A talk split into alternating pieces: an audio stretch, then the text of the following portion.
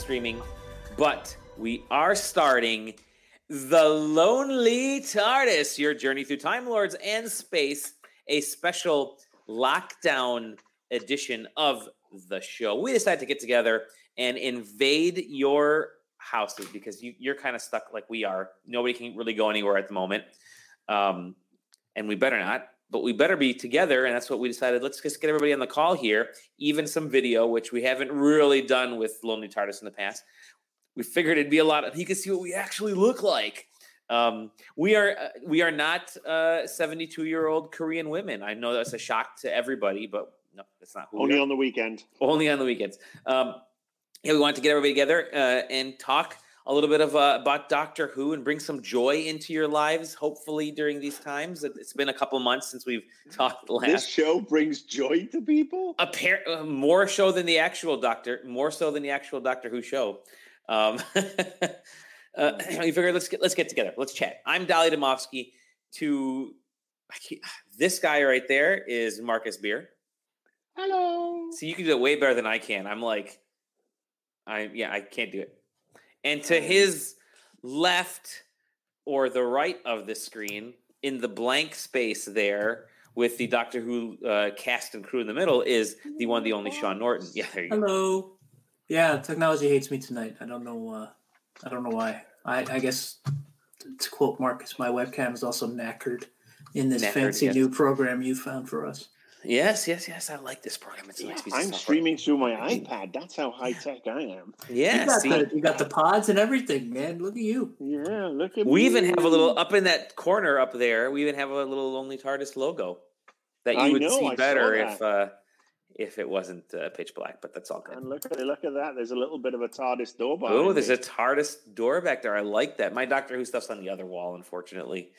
I just installed this nice table, and it's not facing the right. I'll have to turn around next time. But uh, it has it has been a, a, quite a journey these last couple months since we last spoke to you.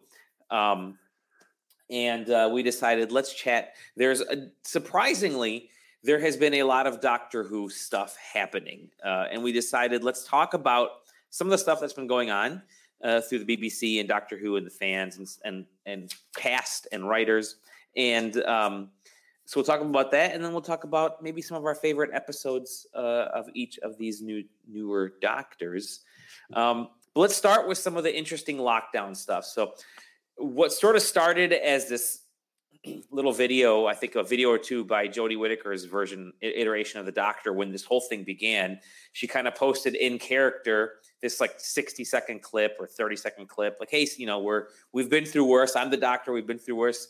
Uh, we can do this together, type of thing. And then it really sort of resonated with fans, maybe more so than any of her actual portrayals as the doctor, because she was doing it off the cuff and just kind of being herself which she wasn't being written by Chris Chibnall. Exactly, exactly. and so Chris so Chibnall, the COVID nineteen of Doctor Who writers. Ooh, yes. Um, so it, she she came off very fresh. The uh, uh, I kind of I even mentioned in our our tweet uh, um, our messages a while back. I said this is this kind of feels like the Doctor Who that I almost wish that the Doctor that I wish they let her be because when you let when they finally let like Capaldi be himself and take control. He was fantastic.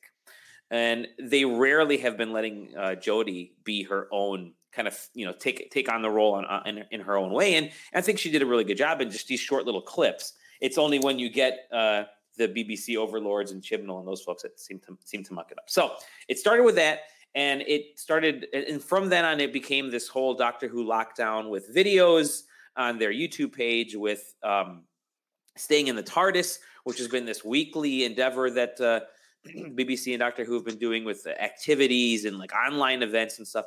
And it's really been focusing on the community of the Whovians, the Doctor Who fans. So I, I was curious what your thoughts were. Have you guys watched any of the videos? I'll, I'll, let me do a quick rundown of some of the stuff. There have been original videos that have been sort of you know fan related. There's been pseudo canon, which has kind of extended the story of a lot of these um, extended the narrative of a lot of these stories and, and, and episodes from Doctor Who history. There's been uh, the scripts that they've posted, scripts in pro- progress. There have been stories, original stories, short stories they've posted. The whole tweet alongs with the um, kind of replaying a lot of the classic Doctor Who episodes from this new New Who canon uh, with the original cast, the directors, um, and then uh, you know a, a, whole bunch of stuff since then. So, what have you guys checked out that you've experienced so far?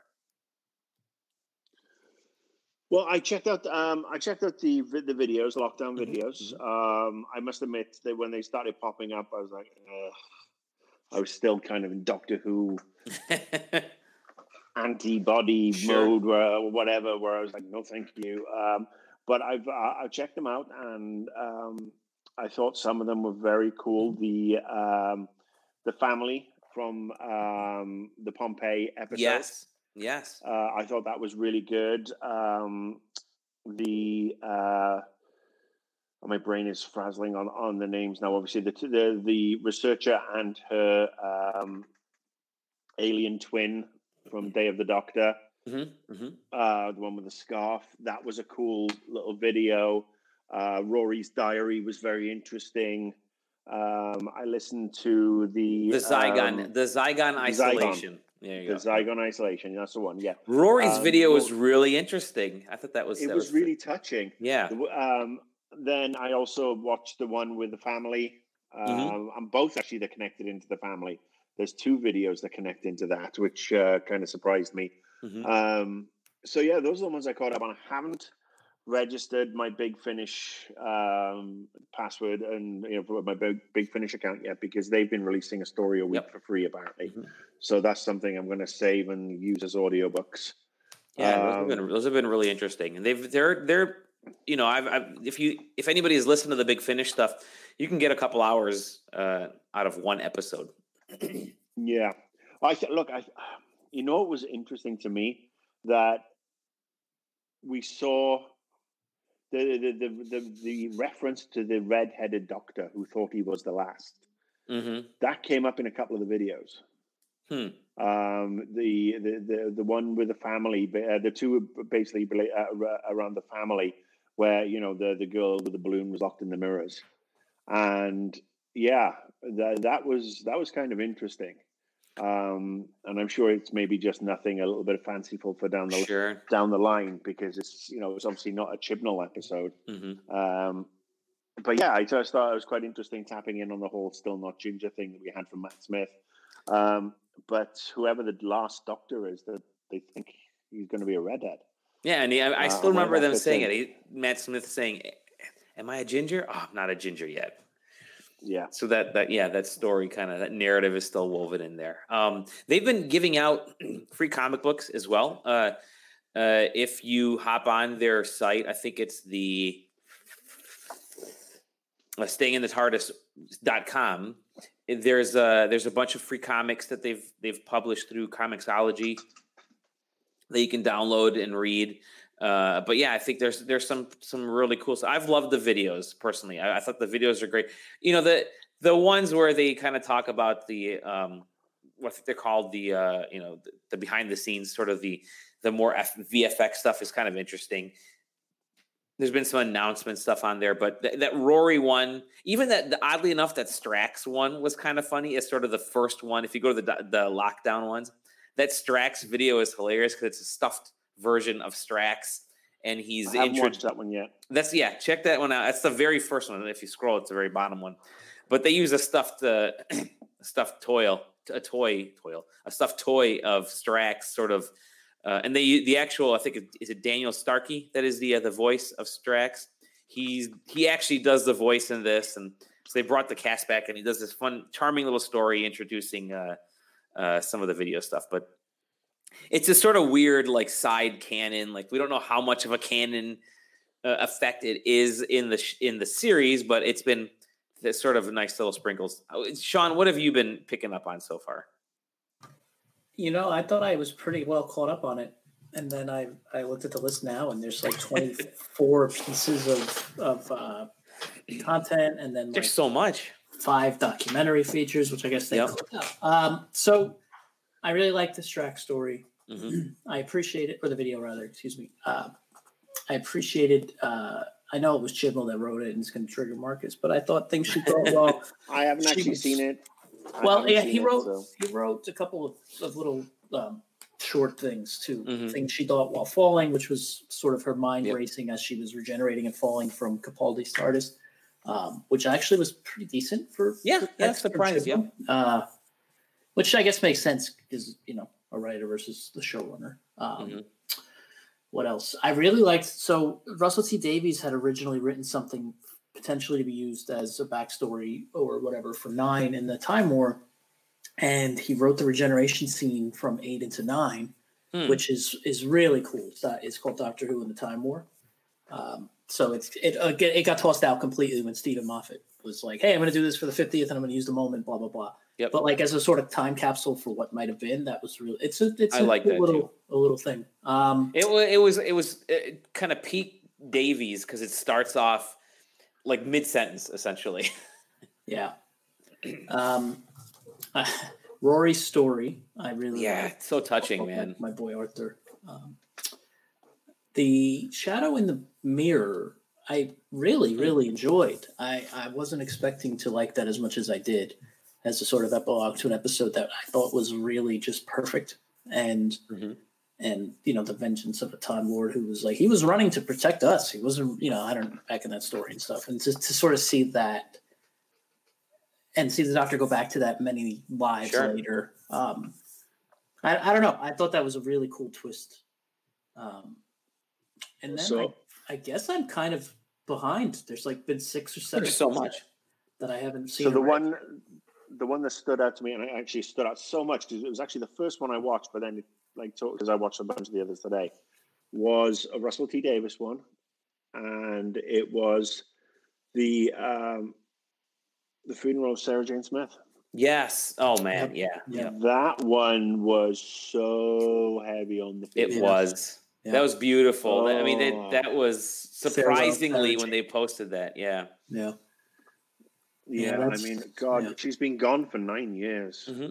Just doesn't seem. It's just it's it's real. terrific that they finally sort of acknowledged it within uh, modern Who, like because when she passed, it was obviously it was sad. We talked about it on the show, um, but uh, I think we did. I can't remember. Maybe it was before, but it uh, you know it it never really made its way back around until this video, and they they did a great job of of just focusing on you know the people that were closest to her and in many ways and friends of hers so that was great i also really liked the um i think it was the raggedy doctor that was the uh, amy pond mini yeah yep. animation the one where it's the scottish girl from, yeah uh, from the 11th doctor or the uh, the 11th hour yeah she was the actual uh, actress that played young yeah, yeah. Mm-hmm. So there are some really good video clips. Definitely worth uh, worth checking it out. They've been um, it's uh, been uh, they've been pumping them up. Good. yeah, good. Yeah. And it's been really, really heartwarming and uplifting to see all these different creators come back. Mm-hmm. Not just Russell T Davies. Uh, you know, Neil Gaiman did one. Um, Steven Moffat yeah. two of them, uh, and then a lot of the writers from these different episodes. Um, it's it's just been really cool. I mean, even just mm-hmm. seeing the the doctors come together in that video, the doctors say thank you to the NHS. Yes. Yes. Uh, All except for one, one was missing. Yeah, yeah. Um, it's just been wonderful. It's been really cool. It's the kind of it's the kind of stuff that you know, love or hate mm-hmm. current Who, you can really get behind in these times and and sort of appreciate uh, and be reminded why we love the character in the first place.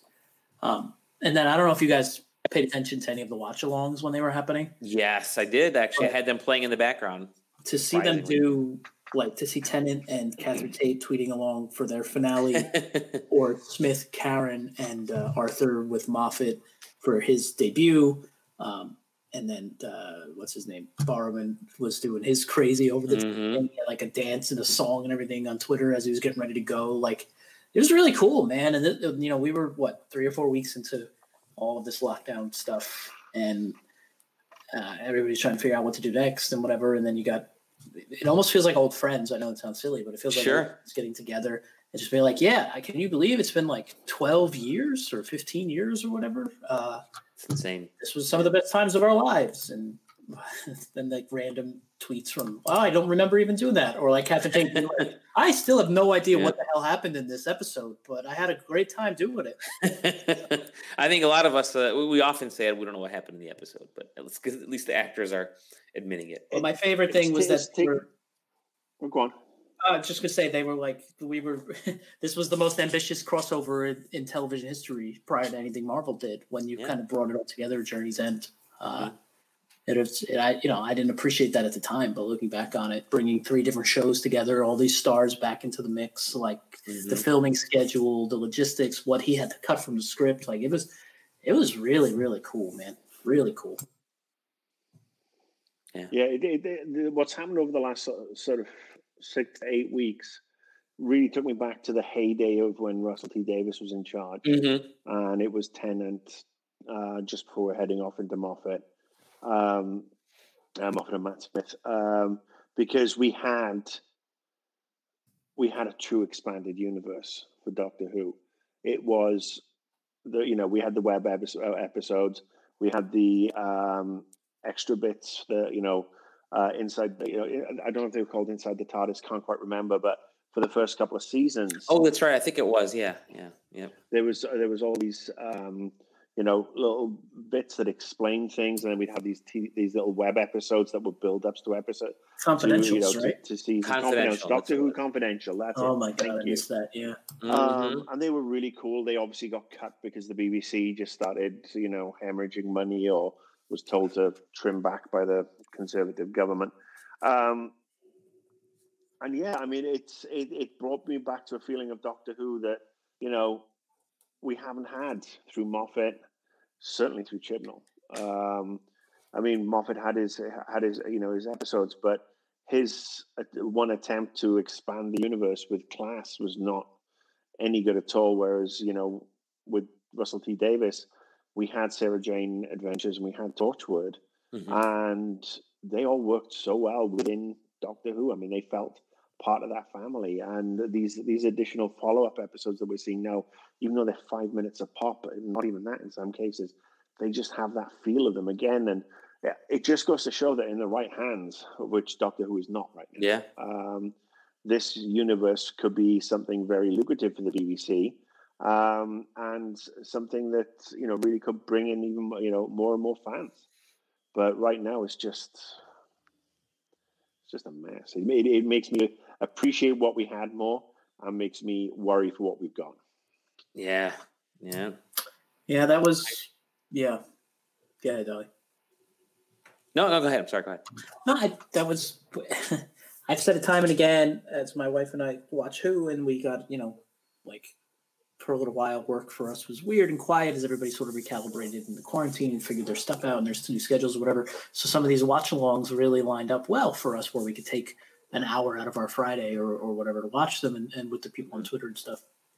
But she says it over and over again, and, and we both feel like there's just nothing currently that that makes you feel like Marcus was saying that that makes you feel as as into the show and as uh, sort of wowed and spectacle filled and like the payoff and just the emotional moments and everything. I mean, you go back to the Family of Blood, you look at, um, I mean, really almost anything Capaldi did.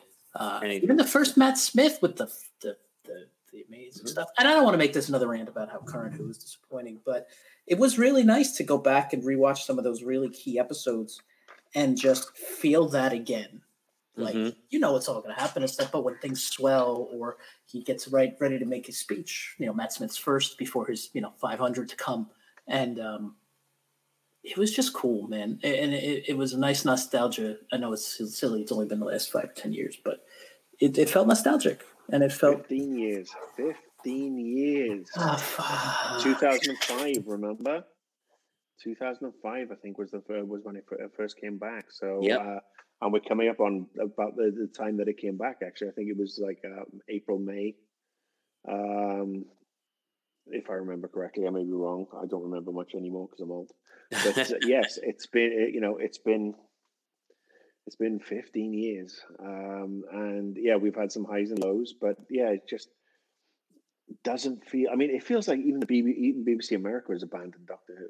Yeah, I mean, you see, you're seeing more fucking. Uh, um, sorry, I'm swearing again. Um, we have, you see more bloody Star Trek on Doctor on BBC America. I don't think BBC America is, is long for this planet. I think we're going to lose it uh, very shortly, and it's just a shame. Uh, and I think I've probably said this before, mm-hmm. but yeah, it's just regurgitating crappy old movies. You have um, Killing Eve, which is fantastic, uh, but that's being poached by um, AMC. So yeah, I can see us losing this, and especially if you know um, HBO starts showing Doctor Who now which would be a really logical move. No commercial breaks. Fantastic. No stupid American censoring. Fantastic. I'm down with it. But anyway, um, I think that look, I think a lot of the stuff they've done, it's given it's it's been good nostalgia. It's been good yeah. nostalgia in a lot of ways, and it's good to see how a lot of these actors are now, uh, you know, doing nowadays. Um, David Tennant is worryingly thin. He's always been a skinny boy. He is so thin. He's so yeah. thin. He's got. He, I don't know whether it's the beard um, is making him look skinny, but uh, I'm worrying for him. Uh, we'll get on the whole. It was. It, it was interesting that, uh, that I mean, Eccleston was the doctor who didn't turn up for the or did wasn't included in the doctor say thank you. Yeah, mm-hmm. which um, yeah, he just seems to specialize in pissing people off, doesn't he? Although he's, you know, he's supposed to be back in Time Lord Victorious, with um, you know David Tennant and uh, Paul McGann. Um, so let, us talk about that a little bit because I did oh, want to transition. Yes. I did want to transition that. So, um, Shaun, how about you tell us what? Uh, I'll let you kind of take over. How about you tell us what Time Lord Victorious is? I will need to brush up on it, but the gist. Nobody knows what it is. the gist is it's this massive transmedia project that's going yeah. to uh, take place in, I think, and correct me if I'm making any of this up. Um, it's going to take place in comic books, regular books, I believe. Is it is Big Finish doing any audio stuff with yep, it? Yep, Big Finish and video games, right? So yep. and wait, and escape rooms. Oh, okay. Yeah. So escape rooms. So you've got this sort of three doctor multi product, just thing. Like it's just this beast of a of a transmedia thing where they're mm-hmm. going to try to tell this story across what eight, nine, and ten, right? Yeah. And yeah. and something goes on in the middle there where Tennant, I assume, between the waters and Mars and his swan song, like winds up going down his dark path. The, the Time Lord Victorious, and uh, it it looks bonkers, and I'm really excited. Um, mm-hmm. Exploring Tennant's dark side was always one of the cooler things I thought the show you know really flirted with but never fully pulled the trigger on. And um you know to bring in the the McGann doctor and then eccleston and whatever you know i assume he'll only be in the books. Uh, could be really cool. Like this could be a really really cool thing. So and it could also yeah, be a monumental cluster yeah mm-hmm. i'm sorry i'm terrified by the fact that the, the bbc are using language from 2012 transmedia. Who, I mean, who in their right mind uses transmedia as a viable buzzword nowadays? I mean, it's... I was using that a decade ago as a PR guy, and it wasn't even fashionable. It, it had just gone out of fashion by, uh, back then.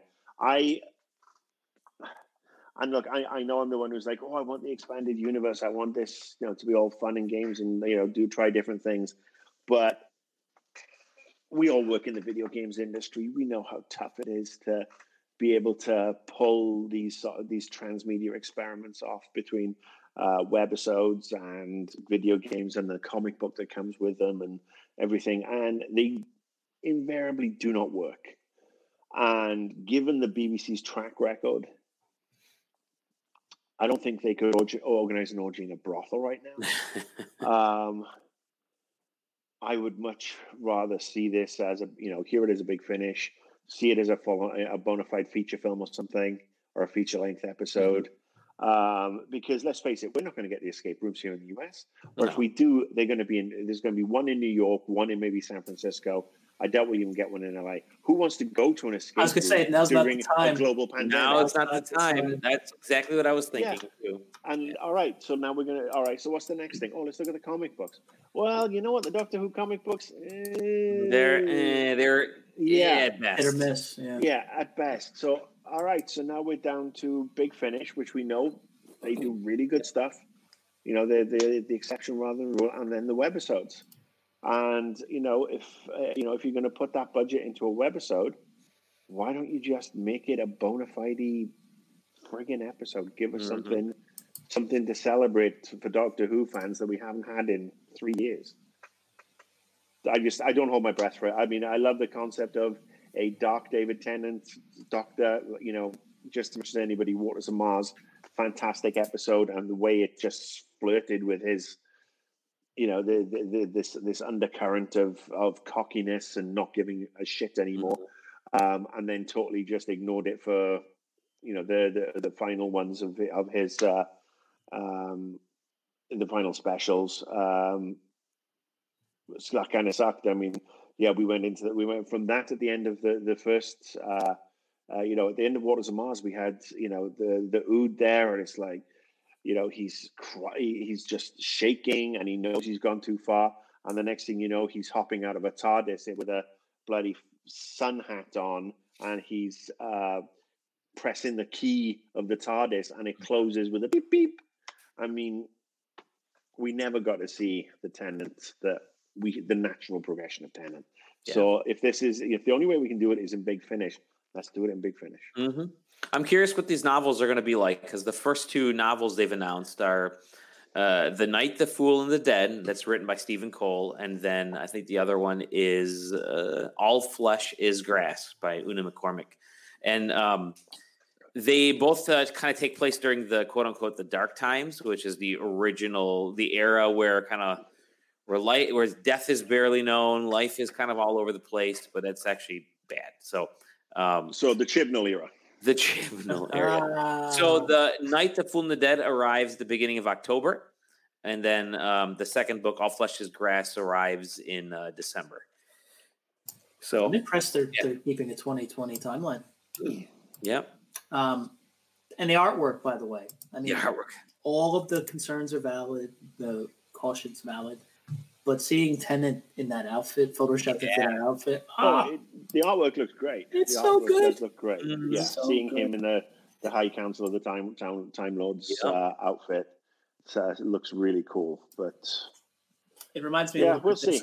There's a comic book called The Five Doctors where they get I got that one through Capaldi. Yeah, I wound up getting that as a gift. Uh, yep. And it's actually really neat. Um, it's just neat, yeah. Yeah, yeah it's, it's neat. But then one of the things, one of the side stories is, I think the, the premise is like each doctor has to confront a dark moment of their own. And I think one of the one of them was like what happened when Tennant like his sort of like history splintered and he wound up going down that path. Mm-hmm. Uh, it's neat. It's a neat comic book. I recommend it. It's fun. If, if you can find it for relatively cheap, I think it's worth picking up. But um, yep, this definitely this brings to mind with this too. So yeah, they tried to push a, a you know a three doctors, four doctors, five doctors comic event every couple years through uh, I think IDW and Titan Books are the ones that publish this. Um, and yeah, they've been they've it's just kind of neat, but they've been mostly hit or miss. The actual Doctor Who comics are less than hit or miss. I'd say they're I have a, I have a ton of them, and they're not super. They're not super good. I will say this though. I they they have the collection of the books from. Um, is it the annual or, or whatever the the that have the comics that have been in all the you know Doctor Who throughout the years that David Gibbons, who you know the Watchmen artist, he was the artist for these, so that is pretty. And there we go, right there. Yep, that's it. That's the one I got. Beautiful. I love that one. That is. It, yeah, this just, is. Uh, this was always came from Doctor Who magazine. Yes, that's uh, what Doctor Who. A Doctor Who comic in the in the UK, uh, which I used to have get every week as a kid, uh, and it was it was fantastic. There was so many uh, good things in uh, in that. The Dave Gibbons collection was fantastic, and there is one more. Hang on. Uh-oh. Hang on. While he does that, I'm reminded every time that next time I go. I, so I've been to Forbidden Planet in London a couple times, mm-hmm. and it is just a repository of Whovian. Just oh, so cool. it is. It is the the, the vault. Uh, you know, the Dragon Garden vault when it comes to Doctor Who uh, merch. And I always say this, but I can never get over there and like bring enough like empty stuff with me to bring the stuff back to fill. So next time you know I go, have FedEx over there. You know you can actually ship shit to yourself. Eh, it's expensive. Next time I go, though, I'm bringing an extra bag, and I'm bringing a ton of Doctor Who books back with me. They the, the Marcus library is pretty amazing right now. By the way, we're looking at all all yeah. the cool stuff he has over there. For those folks that are listening to the show and not watching the show, yeah.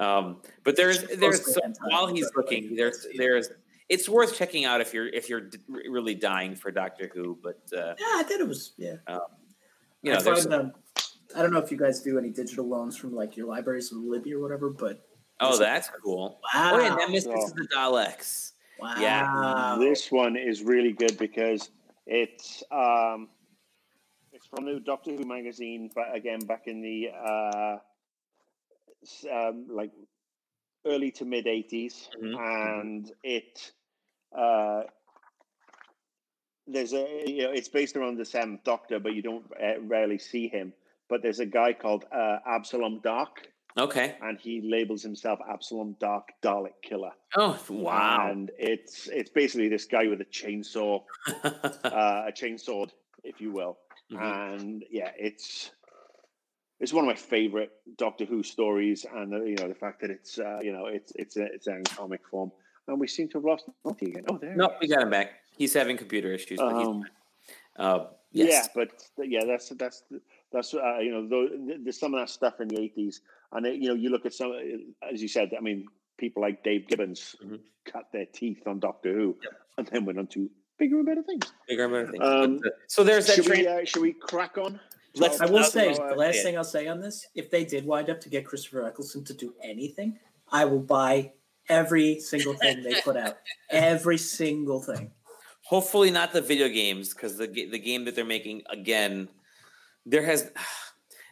Give us a Doctor Who Lego game, not just the Lego Dimensions, which was fine, but give us an actual Doctor Who Lego game because everything. what they're making? The VR game was not good. I got, I got that for review, and I was yeah, yeah not not a. Do we know about the new game? Excuse me. Uh, it's made by the same folks that made that last Doctor Who VR game. Uh, yeah, the Doctor Who games have been shite. Yeah, yeah. Anyways, yeah, let's move on. Yeah. Uh, Marcus, you had a great idea. Oh, you always have I a did. great. You always have a great. I idea. did, but I, uh, I don't know. I can't remember what it was. Uh, no, I just thought that you know we we always talk about uh, oh what's our favorite episode blah, uh, this season and blah blah blah, but let's talk about our favorite episodes one per doctor since the the, the start of the, the Eccleston regeneration. So that gives us uh, six, five. Sorry, five. five. Eccleston, Tennant, Tennant, Smith, Capaldi, mm-hmm. and Jodie Whittaker. Um, and just pick, you know, just let us know what your favorite is yeah. and why uh, for each of the doctors. And I figure you know, yes, there are fan favorites, as, as Shaun uh, rightly said earlier, and it'll be interesting to see how many we've uh, we've gone. And I've also thrown a bonus one in there, hmm. favorite special. Oh, okay. yeah, because that because the you know it depends on how you look at it, but technically the uh, Christmas specials, New Year specials, one-off specials don't really count within a season. Sure. Uh, So I just thought that that would be interesting. So I'm hoping you guys have some some uh,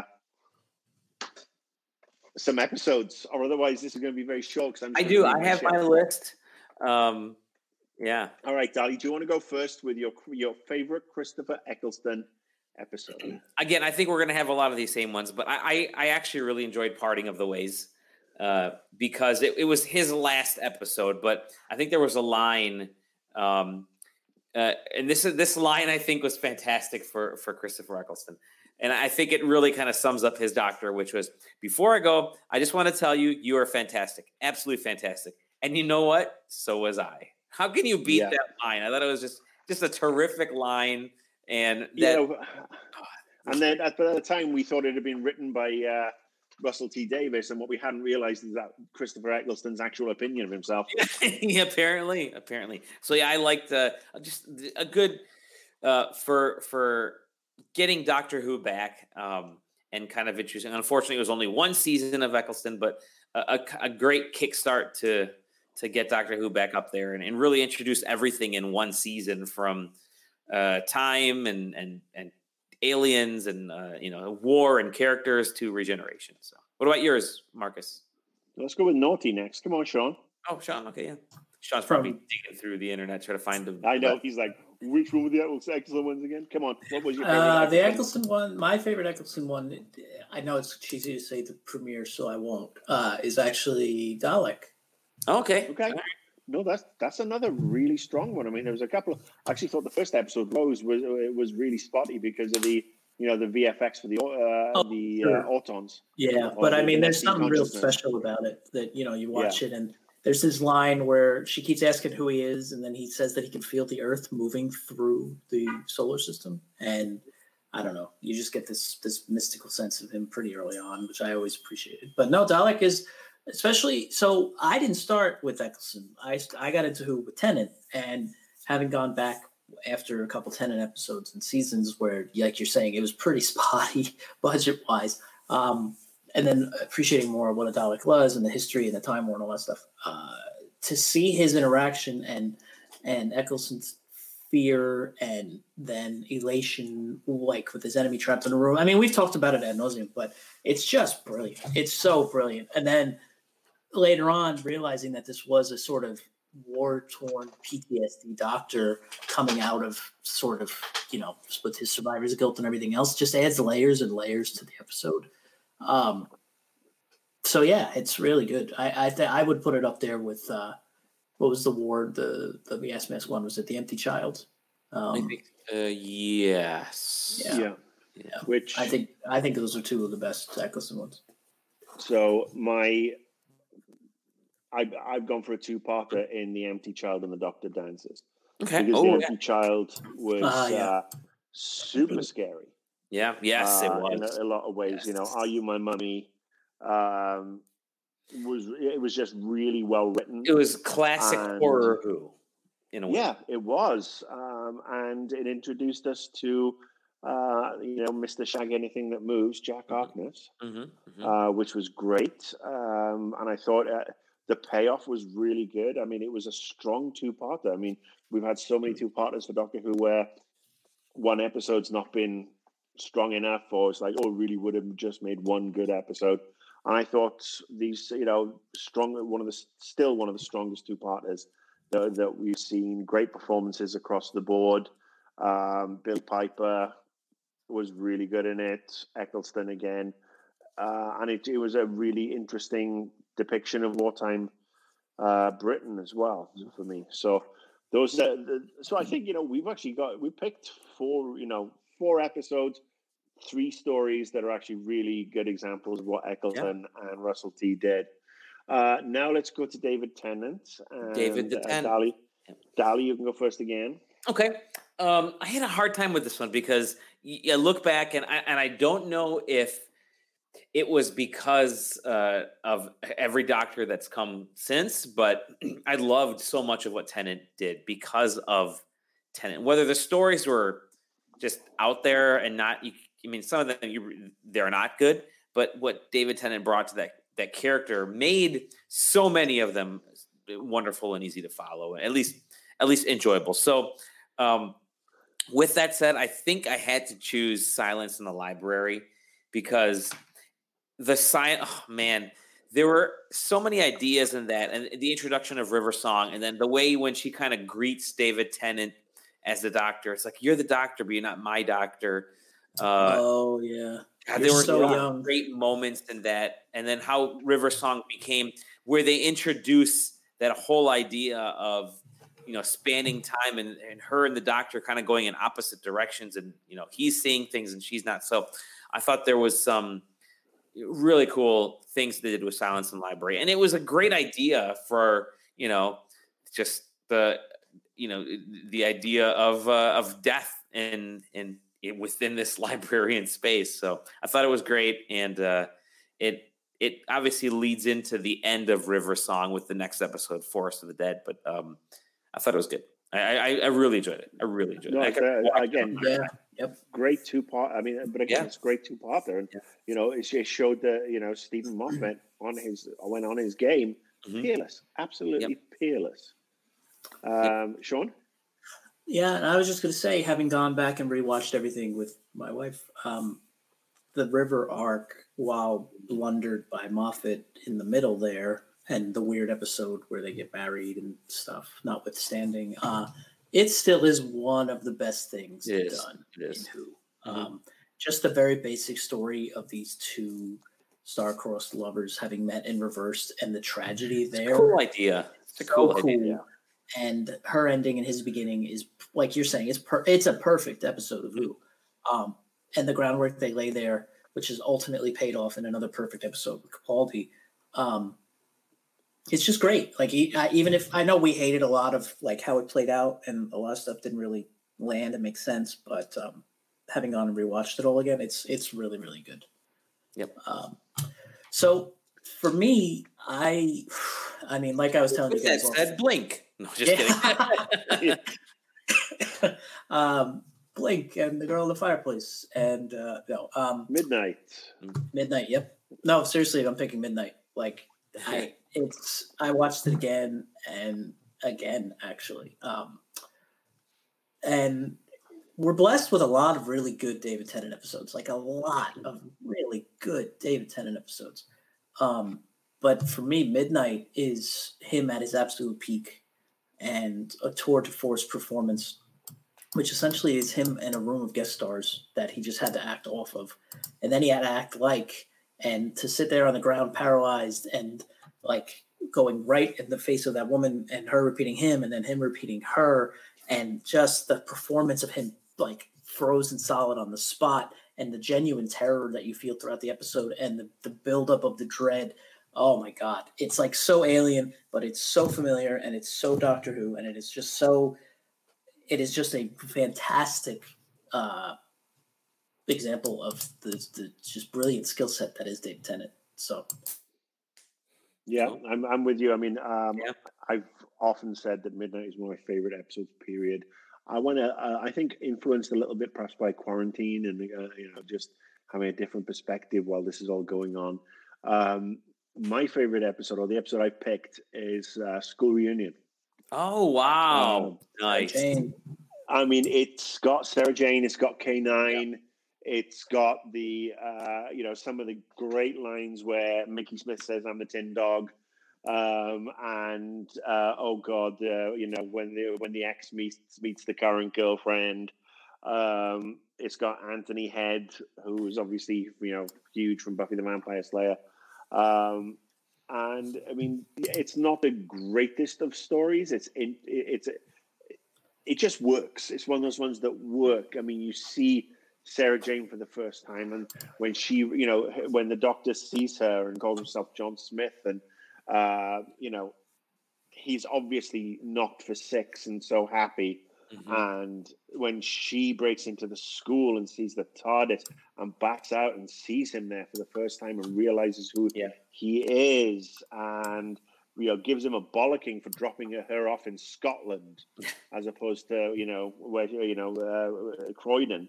Um, and it's all the way through. I mean, just the way it worked to right through to the very end, where you know we thought K nine was gone again, and yet he'd repaired K nine, and he was you know he was sitting there when the TARDIS dematerialized, and it was just that was the perfect touchback um, to old school Who that we Yeah. hadn't really had in in the series up till that point, and we did have it a few it was more just, times. Let's have a Dalek or a Cyberman flow around. Yeah, but I mean, you know, yeah, we'd had the we'd we'd had the bad guys, but I mean, there was just there was nothing that really sort of like anchored back because the Daleks had been in a hundred different episodes all the way through, you know, um, Old Who as well, and Ditto Cybermen and Silurians and um, you know everything, every, you know everything and its dog that had appeared. But the idea of just you know having this person who had a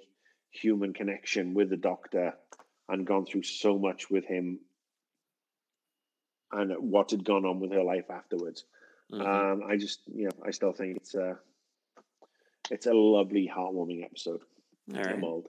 Very cool. Uh, all righty, let's move to Matty Smith and the start of the uh, era of Moffat. uh, the era of Moffat, where things start to change. Um, there were, you know, contrary to as much as we we ripped on Moffat, man, it could have been worse. Um, But well, there, we know, no, we we totally know that now. We totally know I that mean, now. Which which Moffat, makes me wonder what's going to happen next after Chibnall. Oh God, are we going to be saying the same thing about Chris Chibnall? No, There's um, no way.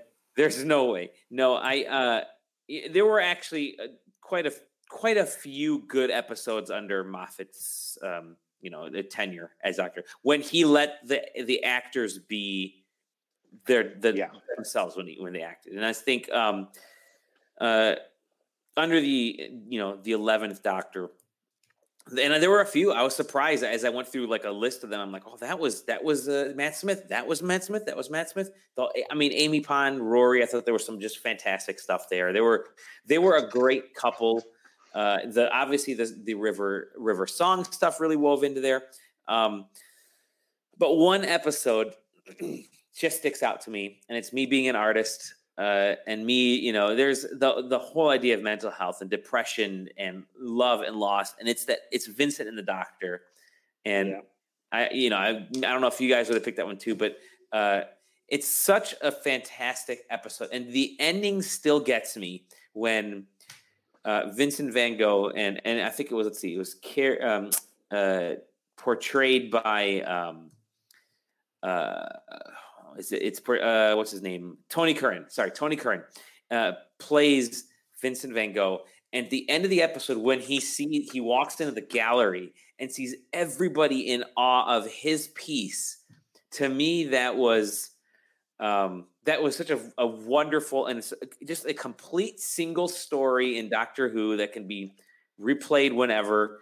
Uh, and I think if, even think we had it on our top ten list a few years back when we talked about our top ten list. But such a good episode, such a heartwarming episode. It deals with so many things on, on, on many different levels, and in the end, you um, you kind of you know you feel for for uh, Vincent Van Gogh, and again Tony Curran just does a phenomenal job. And they replayed it recently and did the tweet along, and uh, Curran was was obviously one of the actors that was that was kind of tweeting along and, and interacting on social media, and he even he was getting choked up and emotional rewatching that episode that he was in. So yeah, that's my favorite uh, of Matt Smith. I think just in general, my favorite of Matt Smith, and maybe top God, top three Doctor Who of New Who for me. So I loved it, loved it, loved, it, loved it.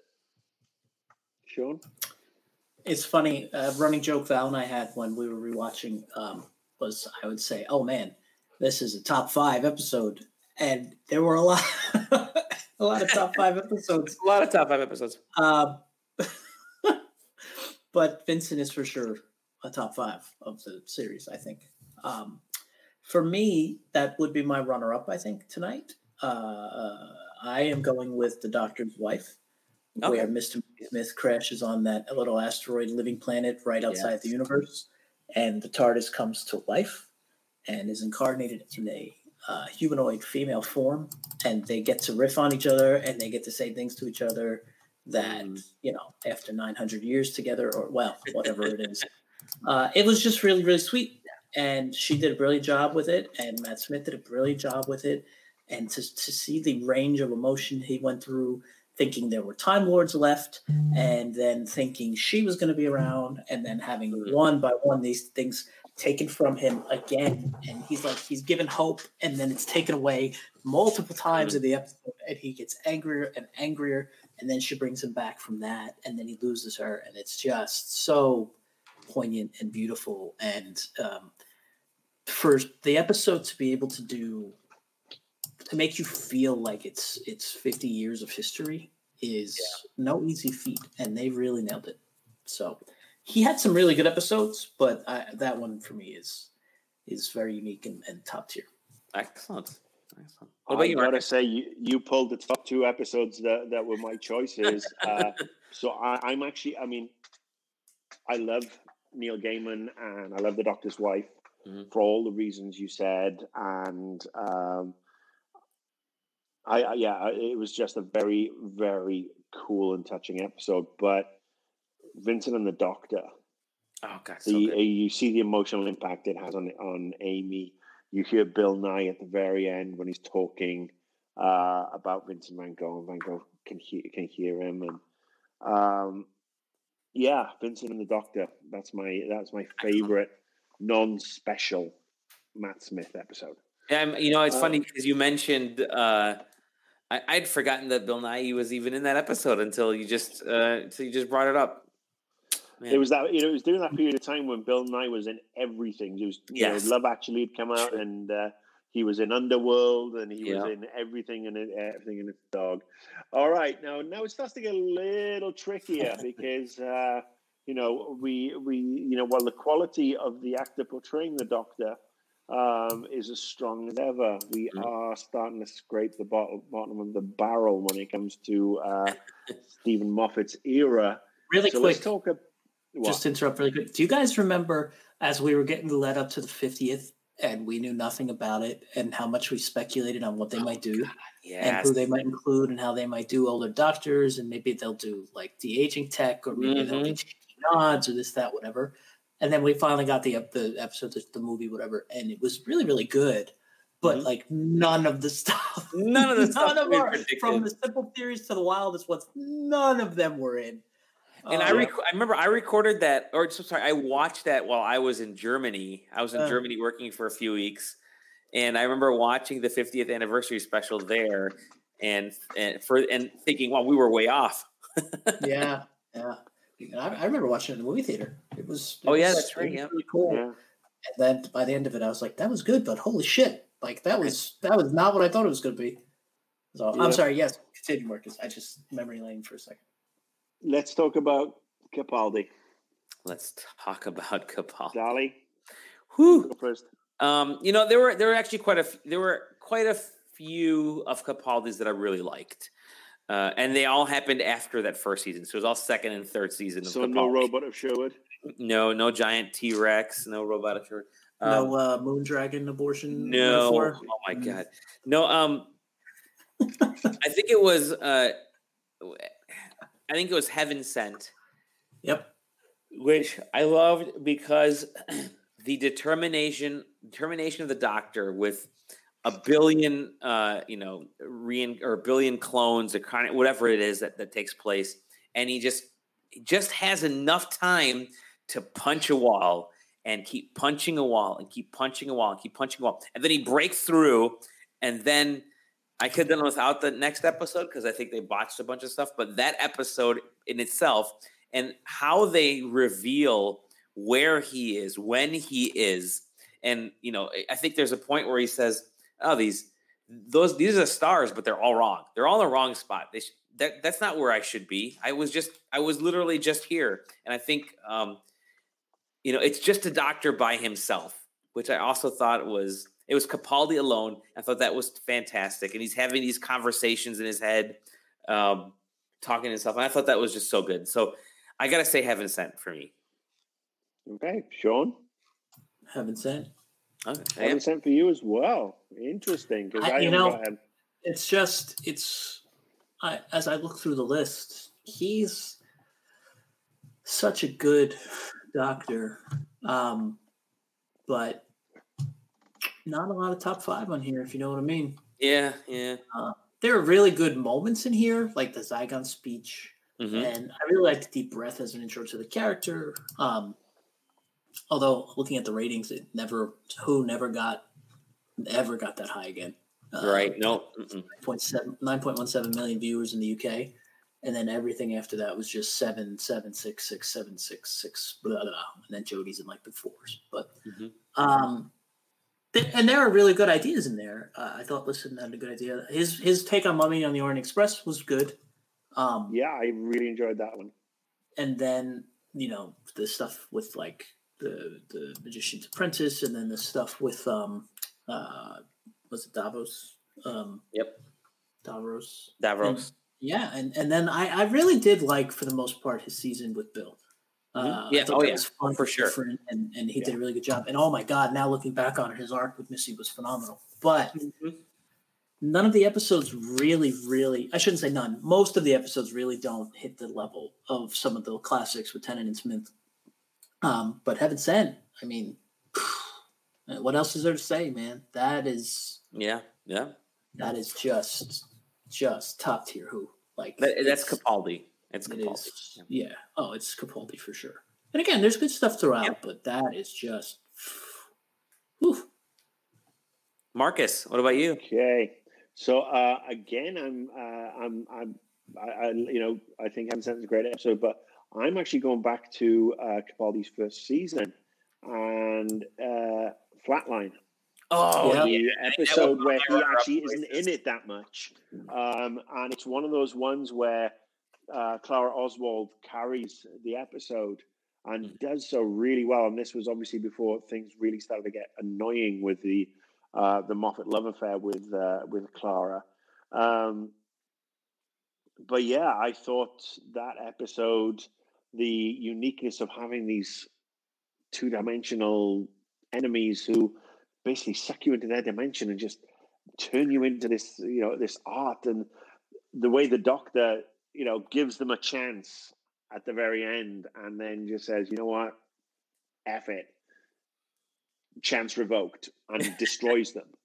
Um, I just thought that was a great, a great, great episode because you saw somebody, you know, the, the, it shook Capaldi's chops in that he was acting to nobody.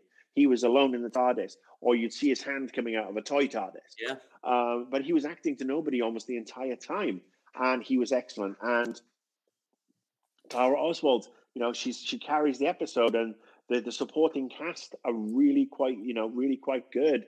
And it's another genuinely creepy episode, um, and one that, uh, yeah, that, that's you know, that's definitely one of my one of my faves every once in a while, Doctor Who does these sort of novelty style episodes with Blink, um, Flatline. I think when we saw Flatline, we we all collectively, the four of us, including yep. Steve, he was when he was working on the show with us, we all said, "Wow, there's there's something really cool here." I really hope Moffat comes back to this, and he never does. I remember being completely disappointed after Flatline because of how much we really loved the Flatline. I'm glad though. Oh, I'm yeah. glad.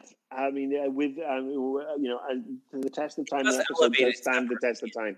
Yeah. Yeah. and you could just imagine how he'd book it up, Mm, that's true. especially toward the end. I mean, um, you know, no matter how good Bill Potts was in that last season, uh, along with Nardole and the Doctor and Missy, um, that last season was very uneven, and a lot of Capaldi's was very uneven. So I think seeing those characters come back, uh, you know, seeing that enemy come back again would have just. I, I think it, it became. A, it was a perfect one-off bad guy. I don't think you need to see him again. So Do you guys remember right, when no. he went from he went from Kill the Moon, which we were all just just flummoxed by, and then he did Mummy and the Orient Express, which was solid. Yep. Uh, Yeah. And then Flatline, and we were like, "All right, all right, baby, we're on the upswing." and then it was that weird ass Forest of the Dead with the trees Oh, all over the park, and like yeah, the, The Forest of the Night. Danny Pink, and oh my god, Mm. I'm sorry, Forest of the Night. And it just was like, well, never mind.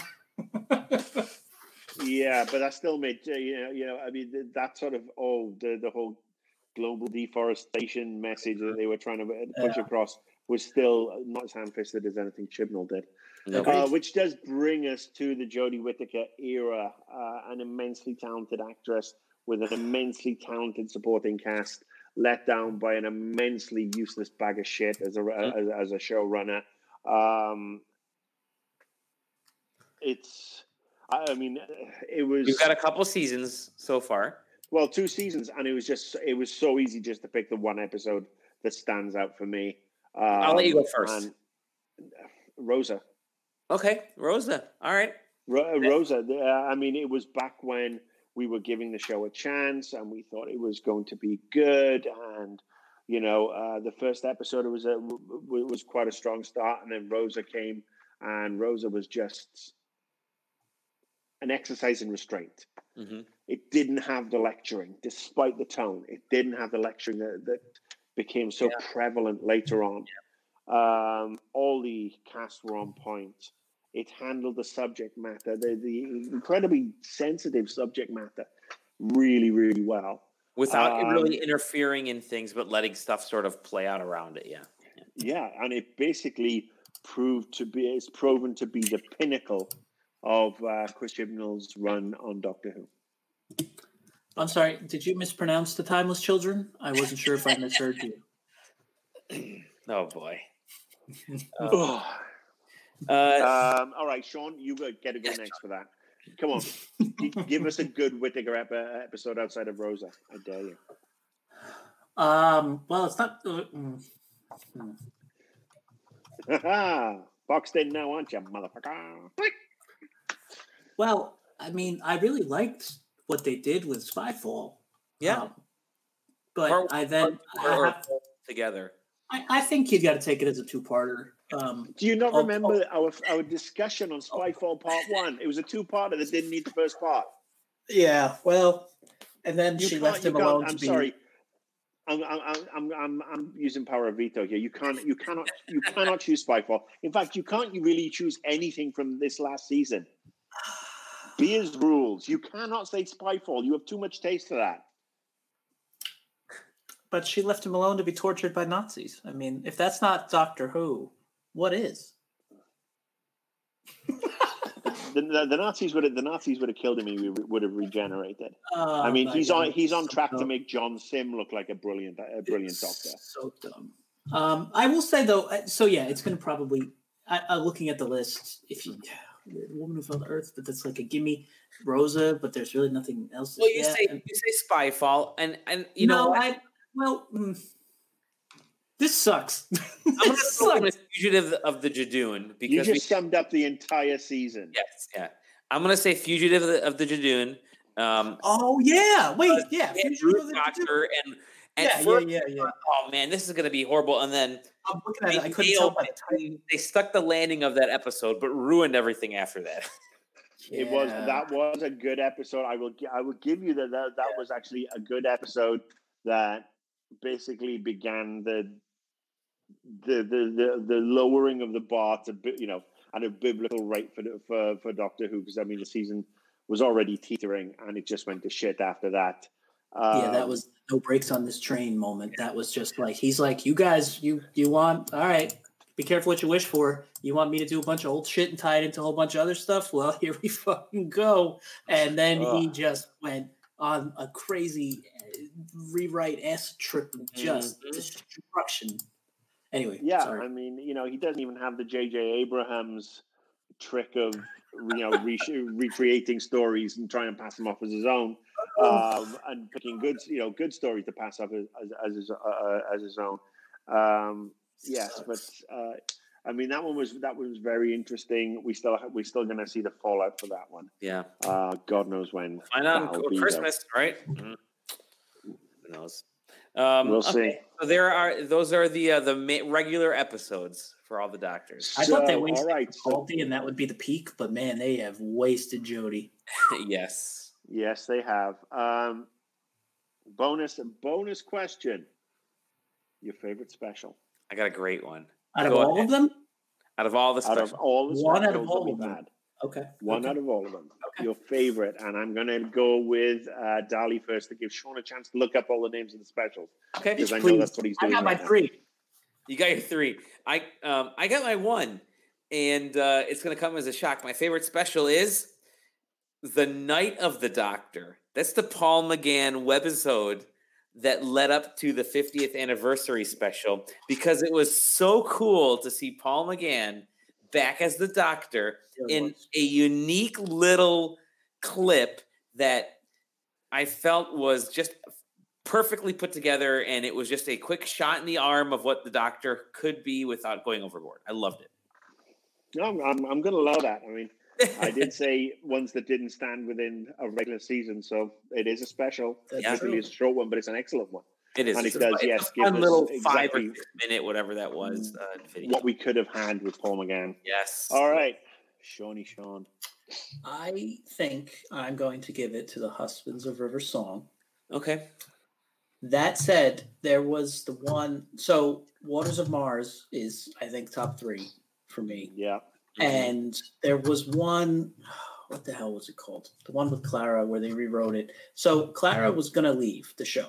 Yes. It was last Christmas. And it was the alien face hugger one where they have all the, the dreams. One with, the one with Father Christmas? Yeah. Mm-hmm. And so they did a really fun homage to aliens and everything like that. But then at the end, he misses getting back to her and she's really old. Um, and that was going to be her exit from the show but as Marcus had alluded to before, she changed her mind, and, and Moffat in the love affair with with that character, she gets rewritten in the eleventh hour, and she stays on the show. And I think that really would have catapulted that higher to my list. Yeah. If they had stayed the course with that, just like I think her ending would have been epic and amazing had they not written her back into live forever in a moment in time, whatever. Um, and I think about that a lot. I, I think about that that special a lot because it was fun, but it also really would have had a lot of weight to it. And then they they reverse course. Um, but to me, Husbands River Song is just phenomenal. It's a perfect ending to a, a, really, really important character. It gives Capaldi a chance to shine with a character he never interacted with otherwise. Um, and it just is really solid. It's a fun, fun episode. True. Yeah. Thank you. So uh, I'm with I'm with Shaun on a lot of these. I mean, Waters of Mars favorite Tennant special. Yeah, me too. All the specials, even though we had, uh, you know, we had his first episode being Christmas special, and he had, mm. uh, you know, he had some great lines. Mm. Um, we saw the Titanic episode that you know was also really that strong. was fun. Yeah. Um, but I mean, Waters of Mars comes in number three for me. Um, number two, Husbands of River Song. Yeah. Mm-hmm. Perfect ending to that arc. Uh, a genuinely feel good Doctor Who episode. Um, uh, but the number one, I mean, it ticks all the boxes for fanboy Doctor Who uh, in ways that um, Chris Chibnall could never achieve. It's Moffat at his big, grandiose peak in that it's got plot holes galore, but it's got David Tennant, it's got Matt Smith, it's got mm-hmm. John Hurt. Oh, yeah, and it's got Tom fucking Baker. Yeah, I mean, I mean, just I mean, if if Chibnall ever needs to learn what fan service is, that final scene with the, the you know uh, with the curator. That's the that's the one time in Doctor. I mean, look, there's been sometimes where I come a little close to to blubbing when we come to the end of a character cycle, but seeing Tom Baker on that screen again, um, it was such a double edged sword in that the conversation itself gave me hope for where Moffat was going to take the rest of the Matt mm-hmm. Smith season. Oh, uh, Matt Smith run, if you will. Fucking didn't. I'm looking for Gallifrey. Are you? Uh, really? Oh no, no. I'm I'm off to find yeah. something else. Fish fingers and custard. But you mean the um, Capaldi run, right? Because Matt Smith only had one more episode after that. Yeah, well, still, I mean, yeah, yeah, yeah, even they, they, they, he never really mentioned it again, and then all of a sudden pulled Gallifrey out of out of mid uh, you know mid air. It was like, oh look, I've smashed through the glass in you know Dali's favorite Capaldi episode, and now I'm on Gallifrey. Hmm. Which mm. I mean, yeah. Anyway, um, but no, I just thought it was had a little bit, bit a big budget. It was feature length. It was celebrating 50 years. It ticked all the boxes. It had a very unexpected bad guy um, in, in, the Zygons. Um, some of the scenes were really quite cool. Some of them were quite funny. Um, watching Matt Smith and David Tennant play off against each other. Hmm. I mean, just when, he, were, when Matt Smith first bumps into Tennant on the horse. Oh, God, that's just fantastic, right? Because he's he's riding along with uh was it the Queen? No, no, he run he run he um, basically uh, Matt uh, David Tennant has just sent the uh, has just told the two uh, Queen Elizabeths to to go off. One of them real, one of them Zygon. That's and then right. The vortex opens and the Fez drops through. That's right. That's and what it was. then yeah. Matt Smith appears, and you know, I mean, you have that scene where it's like, all right, let's re- reverse the polarity. Mm-hmm. When they're both doing it with their sonic screwdrivers, and Tennant says, "What are you doing?" and Smith says, "I'm reversing the polarity." Yeah, I'm reversing it. You're reversing it back. I mean, it became this double. It's so great. I mean, you, you, know, all the way through to, oh, I see you've updated the desktop. I, oh, you redecorated. I don't like it. um, and how the, and how the you know the desktop actually just changes changes. Um, and then you bring in you know John Hurt as the uh, as the doctor who is you know the the schoolyard is uh, the, the, the headmaster if you will. It's like why are you waving your screwdrivers around? What are you going to do? Put up some shelves? And I can imagine was, the tenth Doctor and the eleventh Doctor, just their interactions in that episode of these two crotchety old men living living out, you know, in the uh, uh, the doctor senior citizen home, yelling at each other nonstop because they don't like what each other's doing. I think that would be a fantastic uh, mini episode floating around. Yeah, I mean, it did actually. It, it took me back to when uh, we had. Um, I think it was uh, Pert, uh, Pertwee and um, Tom Baker um, in what I think was. Um, oh Christ! That was, it was like the Three Doctors or something a long time ago, and yes. they were they were there was a lot of bickering, um, or it may have been Pertwee and Troughton, but I mean there was literally bickering, you know, between the between these particular doctors, and that, that's you know that's they worked so well together. Um, you know, we had. I need to rewatch the fiftieth because I have it on Blu-ray. Uh, yeah, I do too. You know, I'm I'm going to give. Um, it's it's so good. I will give one more shout out to um, one that we don't quite talk about because again, it's kind of the the McGann era uh, idea of not quite a, a special, but um, an adventure in space and time that was uh, yeah. the William Hartnell kind of biography video, which had uh, you know the, the first Doctor um, played uh, by um, David Bradley, and they actually brought him back, and unfortunately with the crappy version. Um, but uh, and Sacha Dhawan, I think he was in that as well, right? And he became the, the latest master. So that was actually a really good, a, a good movie um, that I liked. I actually thought you were going to bring up the uh, the made for TV debut hmm. of Paul McGann. No, no, no, no, no, no, no. With Eric Roberts as the master. That well, you know what? You that that if you rewatch it, it's awful. Still better than Chibnall. It's true. It is. It's just it's awful in just that it's a sci-fi TV awful not necessarily it's Americanized. It's, it's our favorite show, and, and you know, nothing but love for you, you, you, colonists. I've come over here to make your lives even better. I've even married one of you. Uh, you're welcome. Um, but I mean, there's certain things that aren't shouldn't be allowed to happen. Uh, Mel Gibson as James Bond, uh, an American Harry Potter produced by Steven Spielberg, or an American network messing with Doctor Who. We saw mm. it with the Doctor Who special that was co-made with Fox in the, the mid 90s. And then we saw it again with Torchwood Miracle Day. Stay out of our Who. Oh. I'm changing my answer. I didn't know I could pick the movie. We, we, it wasn't a movie. I mean, it was it was basically a special. It was a feature length special, much like you know uh, a lot of the other ones that we've had, the Christmas specials or whatever. That was so. in the theaters, and I have it on my shelf as a standalone Blu-ray. It was a movie. I'm changing my pick. That's the best special.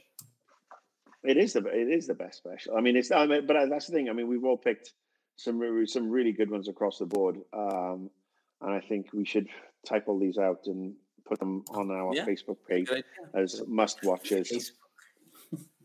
oh, the TARDIS. Know, yes. Sorry. Yes. Yes. Not our own personal Facebook pages. I saved that for criticizing Donald Trump. yeah, one, my once a week Facebook check. There you go. Well, gentlemen, uh, this has actually been a really fun episode. We talked about a lot of fun stuff. Uh, found some great episodes. We talked. I mean, this is it was cool to kind of go down memory lane. Marcus, you may have sort of convinced me to get HBO Max now to rewatch Doctor Who. Damn it. um, because I do miss a lot. I don't have anything on Blu-ray, so I do miss a lot of these old episodes. Well, you you might find if you if you actually subscribe to HBO through Comcast, okay. you may actually be able to access HBO Max as part of that subscription. You should probably look at uh, look at the fine print on the on the HBO Max website. They have a list. I know for me, I get get it as an Amazon channel, and that means I don't get HBO Max. So I'd much rather stop giving Amazon the money and give it directly to uh, Warner Brothers. And but if you so don't have it, pick it up because obviously there's a lot of great episodes we went over, a lot of cool Doctor Who lockdown stuff. Um, and so I mean, it's weirdly it's uh, it's actually kind of a fun time to be a Doctor Who fan right now with everything sort of us being forced Doctor Who being forced to kind of be good in a different type of way and and really revel in its past a little bit and do some fun stuff. Um, but gentlemen, uh, it's been great to chat with you again. I hope we brought some good ju- some some good vibes to everybody who's who's still at home uh, and, uh, and and needs needs some good vibes. Um, oh, by the way, also thank you to uh, Stefan Stephen Stefan Swanlin for for sending us the uh, the comic books that we've been posting, and I have a couple more going up. Um, up on uh, Lonely TARDIS. So he's sort of a fan comic that's been kind of fun. So, uh, but uh, yeah, thank you, gentlemen. Uh, Marcus, Shaun, thank you guys for for taking the time. I mean, this this was a lot of fun. I'm, I'm glad you guys took me out of Doctor Who retirement for this. This this was good, and um, I, so I will say to anybody and everybody watching, wherever you are on the planet, be safe. Mm-hmm. Be aware of everybody else. Yep. Don't go out if you don't have to. Wear a mask. Don't go and get your hair cut. Don't go to Red Lobster just because it's your God given right, apparently. Try and let's just try and get eradicate this COVID so we can all get back to business and we all can get back. Because uh, I am saying this to you as somebody who's at risk. Mm-hmm. You know, I had two uh, two heart attacks three years ago. It impacted my lungs. I'm asthmatic on top of that. If I get this, I'm dead. That's it. I mean, my cardiologist has told me I will not recover if I get one of the strains that uh, the sweat New York or whatever, there's not going to be much hope for me at all. So there's a lot of people like me. We aren't expendable, no matter what the lieutenant governor of Texas says, no matter what Boris Johnson thinks, um, and you know numerous other populist right wing people. We're not currency. We're not expendable. Um, we can help make this planet a better place, and just think of think of the others. Yep. You don't need your nails done. You don't need to go to church. You don't need to go to Red Lobster. Just be safe and we can beat this all together. Exactly. Shaun, thank you. Thank you. And yeah, everything Marcus said. Um, you know, yep. love Ditto. you guys, love everybody, and just be smart. We love all you. We, we, we're so thankful for everybody for, for joining us all the time. And uh, yeah, with, with that, Lonely TARDIS. We don't need to do any of the, you know, you know where to find us. You've been you've been watching the videos, you've been subscribing to the podcast. We love you. Stay safe, stay healthy. We'll see you on the next episode, whenever that is, of The Lonely TARDIS. Bye. Bye.